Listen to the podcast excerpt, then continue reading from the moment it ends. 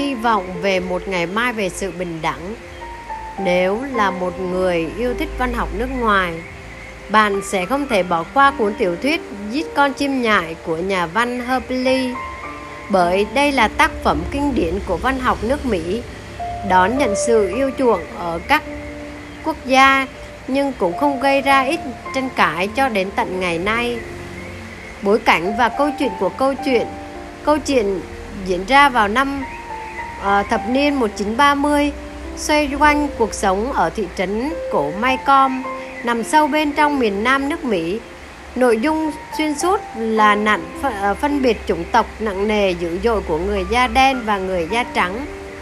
Thông qua ngôi kể của một cô bé chưa đầy 9 tuổi hồn nhiên, vô tư, những dự định kiến xã hội khắt khe, sự kỳ thị màu da sâu sắc, cuộc đấu tranh cho sự bình đẳng, cả hiện lên một cách chân thực, đầy xót xa. Đan xen vào đó là những câu chuyện sinh động về tình cảm gia đình, tình làng xóm và tình bạn bạn của những đứa trẻ. Tất cả đã khơi dậy được lòng trắc ẩn, để lại những suy ngẫm sâu xa cho biết bao nhiêu thế hệ độc giả sau khi gấp lại cuốn sách. Điểm sáng nổi bật của Giết con chim nhại xây dựng nhân vật phân biệt chủng tộc, định kiến xã hội. Bất kỳ một tác phẩm đặc sắc nào đều có những điểm nổi bật riêng. Nó sẽ đem lại ấn tượng sâu sắc trong tâm trí người đọc. Và ở giết con chim nhại Habili đã thành công vẽ nên rất nhiều điểm sáng cho tác phẩm của mình. Cách xây dựng nhân vật ấn tượng Habili đã rất khéo léo vẽ nên bức tranh xã hội hết sức chân thực và đa dạng nhân vật tính cách khác nhau. Lũ trẻ trong sáng nghịch ngợm. Đầu tiên là người kể chuyện, Jean Louis Bin, hay còn gọi là Scout. Đây là một cô bé hồn nhiên, thông minh, hay tò mò và không thích sự gò ép. Tuy mới chỉ ở lứa tuổi cấp sách đến trường, nhưng Scout đã có suy nghĩ vô cùng trưởng thành, luôn yêu thích sự tự do. Cô muốn làm nên những điều mình thích mạnh mẽ cá tính và hầu như chỉ sợ mỗi bố mình. Jeremy Atticus Bin thường gọi là Jem, anh trai của Scout lớn hơn cô 4 tuổi. Cậu là người anh trai mẫu mực luôn biết yêu thương và bảo vệ em gái của mình. Nhưng bên ngoài hay tò mò tỏ ra khó chịu và không thích Scout xuất hiện cùng mình ở trường học. Sự trưởng thành của James hiện ra những lời khuyên nhủ và giải thích những thắc mắc mà Scout đặt ra. Cùng với James là Scout là Điêu, cháu của cô hàng xóm Rachel. Cả ba đã làm nên hình ảnh những đứa trẻ vô tư, trong sáng nhưng không kém phần tinh nghịch. Đặc biệt là đấu tranh cho những gì mà chúng tin tưởng. Hai mặt người đối lập trong xã hội. Cabunia một người phụ nữ da đen làm công việc đầu bếp trong nhà Scout. Bà hay cằn nhằn nhắc nhở Scout khiến cô khó chịu, nhưng bà luôn dạy dỗ chăm sóc tốt cho hai đứa nhỏ của Atticus. Bà và bà là người đã dạy cho Scout cách đọc chữ khi còn chưa đi học. Điều đó khiến cô giáo Coraline Fisher luôn không hài lòng một nhân vật điển hình luôn mang trong mình sự phân biệt chủng tộc đó là bác Alexandra. Bà luôn muốn đuổi Capunia ra khỏi nhà Atticus vì cô là người da đen nhưng luôn bị phản đối. Bà có lối sống quá truyền thống và thích uốn nắn người khác. Đó là lý do mà Klaus uh, luôn muốn chống đối lại bà. Nhân vật chủ đạo, điểm sáng lung linh nhất đó là bố Atticus Bin không chỉ là một luật sư da trắng can đảm chính trực dám chống lại định kiến xã hội về người da đen để bào chữa và đòi lại công bằng cho Tom Robinson. Atticus còn là một ông bố mẫu mực, luôn lắng nghe và tâm sự cùng hai đứa trẻ của mình. Ông dạy cho con theo cách riêng của bản thân để chúng trở nên cứng cáp và vững vàng hơn khi phải hứng chịu những bức xúc không đâu trong cuộc sống. Nhân vật bố Atticus ở những phần đầu không có gì là đặc biệt chỉ với những câu nói dạy con rất khéo léo tế nhị và khả năng bắn súng thiên hạ thì phần xử án trước phiên tòa ông đã hoàn thành uh, hoàn toàn thăng hoa với vai trò người đòi lại công lý trở thành một nhân vật chủ chốt của cả cốt truyện. Ông chính là tia sáng ánh lên những tia hy vọng mà tác giả gửi gắm. Các nét nhân vật sinh động khác tác phẩm cũng quy tụ rất nhiều nét tính cách hiện thân cho những góc khuất của xã hội. Đó là cô mau đi, hiền lành, thích cái đẹp, luôn dung túng và coi bọn trẻ như người bạn của mình. Đó là cụ bà Dubois hay soi mói, gắt gỏng, sâu bên trong lại là một con người can đảm nhất. Đó là Buraley là Tom Robinson, những người vốn lương thiện, tử tế nhưng lại khuất phục trước định kiến xã hội khiến họ sa ngã mà không còn đường lùi. Những định kiến xã hội khắt khe, dập tắt đi cuộc sống của con người. Đó là câu chuyện về ông Buraley hay còn gọi là được ao thơ. một, vì một sai lầm tuổi trẻ, ông bị kết án, tội gây rối trật tự công cộng và bị mang tiếng là chơi với bạn xấu. Vì nỗi xấu hổ đó ông đã chỉ ở nhà trong suốt hơn 10 năm qua. Bản thân Bun đơn thuần muốn sống một mình và không muốn tiếp xúc bên ngoài nữa. Nhưng ông lại trở thành bóng ma, một nỗi khiếp sợ trong mắt xã hội, bị mọi người coi là kẻ nguy hiểm, bí ẩn và xấu xa trong thị trấn.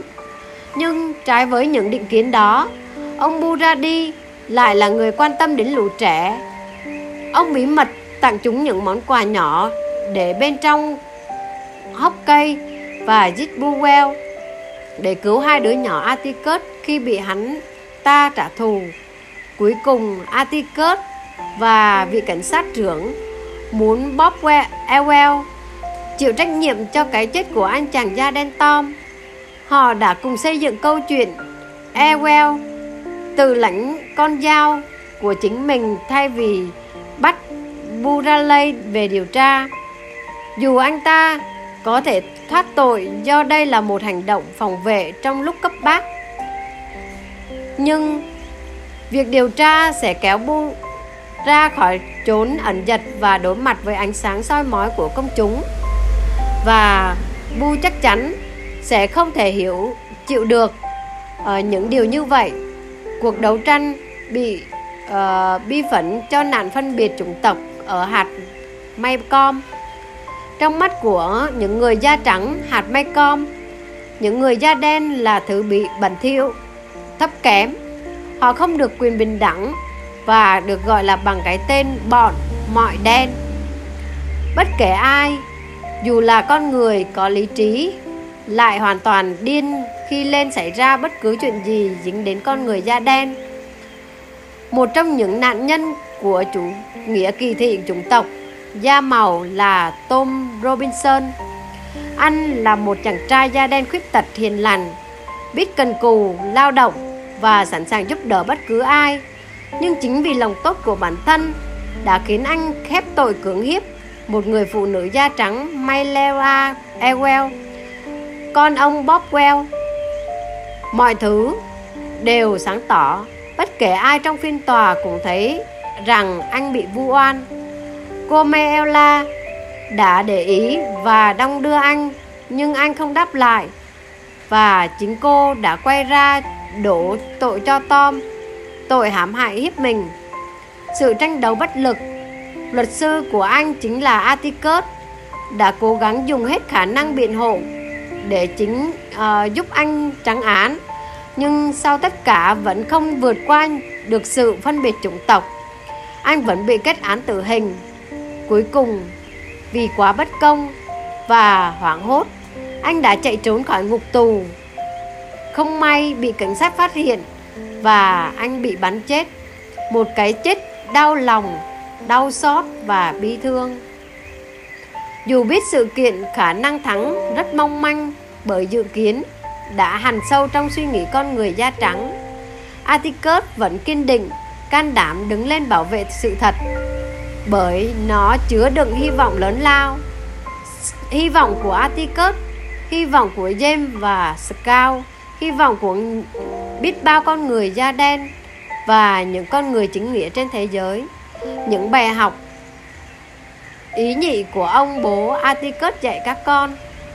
Bố Atticus, một ông bố tâm lý mẫu mực, không tìm cách mọi cách uh, tìm cách giữ gìn một uh, hình ảnh cuộc sống tươi đẹp trong sáng nhưng giả tạo trong mắt các con mà ông luôn đề cập và thảo luận các vấn đề xã hội với bọn trẻ. Ông đưa ra những cam kết và làm gương với những lời hứa của mình. Dù vợ mất sớm nhưng bố Atticus đã từng bước dạy bọn trẻ trưởng thành hơn để đối mặt với cuộc sống thực dù gặp phải khó khăn gì chăng nữa, ông luôn an ủi và vỗ về hai đứa nhỏ bằng câu nói nhẹ nhàng, chưa đến lúc phải lo. Khi mới đi học scout luôn muốn trốn học vì liên tục bị cô giáo caroline phạt và cằn nhằn với cách dạy ở nhà. Bố atticus đã giải thích,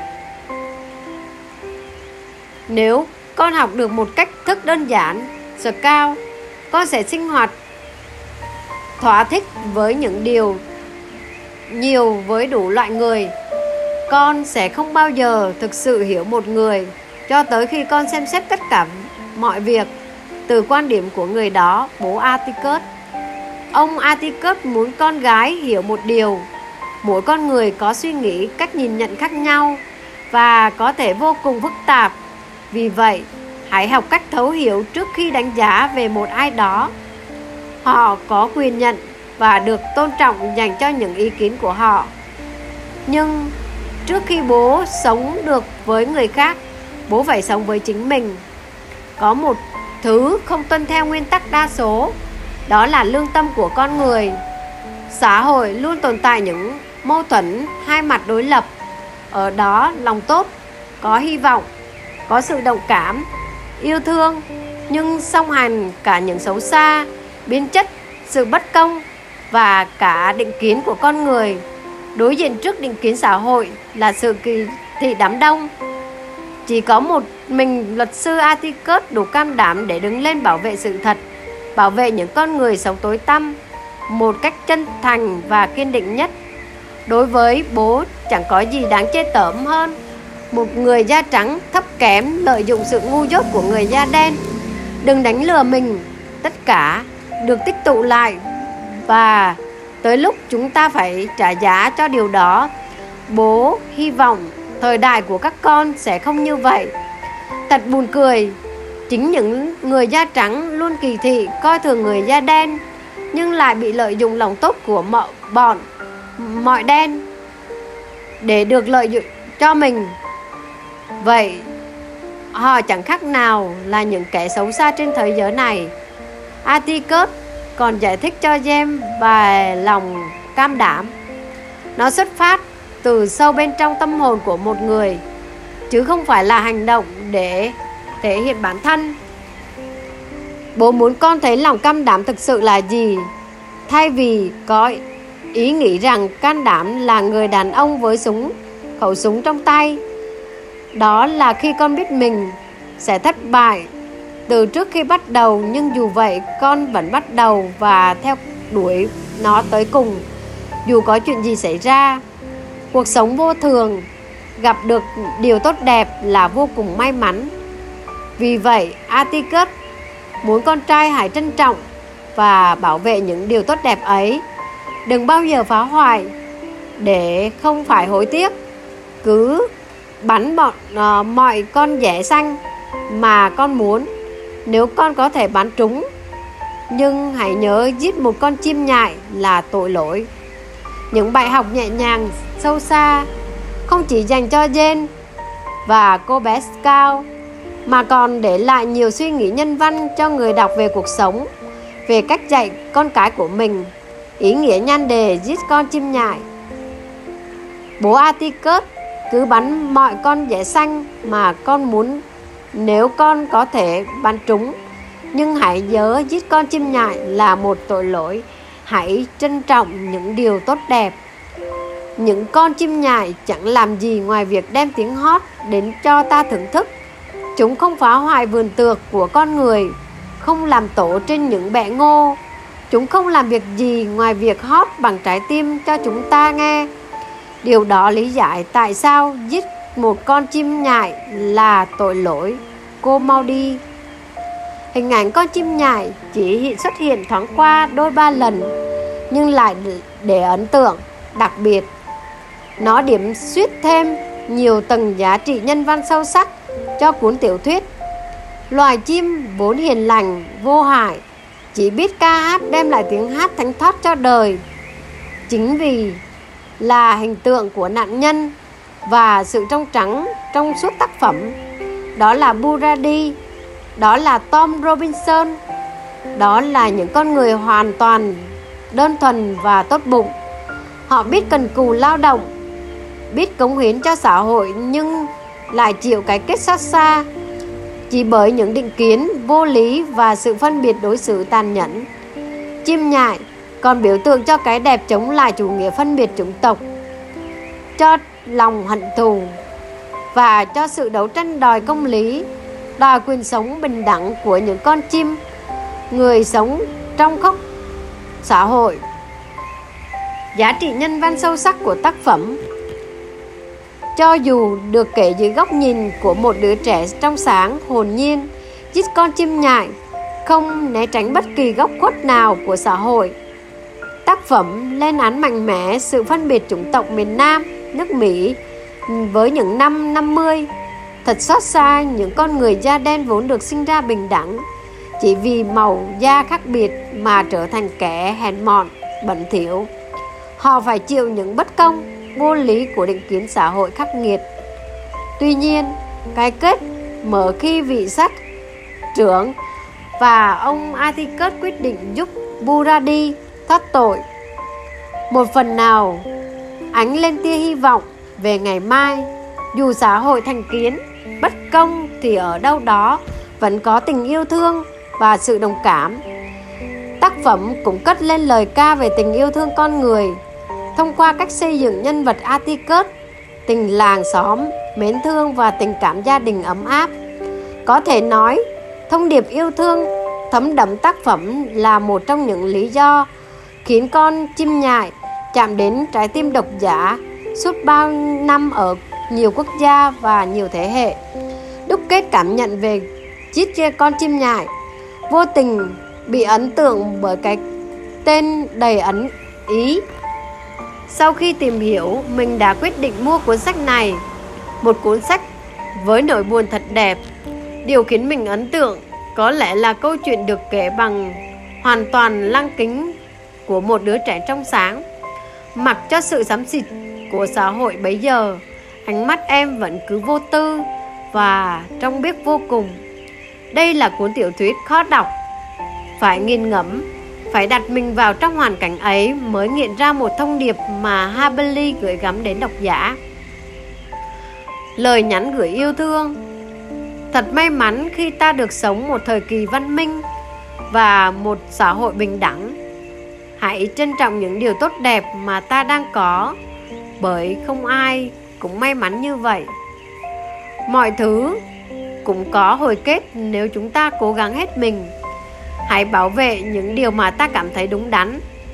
Hãy chứng minh cho mọi người thấy điều biết đâu một mai nơi nào vào những ràng buộc khiến bản thân lạc lối. Bạn hãy đọc tiểu thuyết giết con chim nhại để có thể tìm ra hy vọng và sự mạnh mẽ của bản thân mình.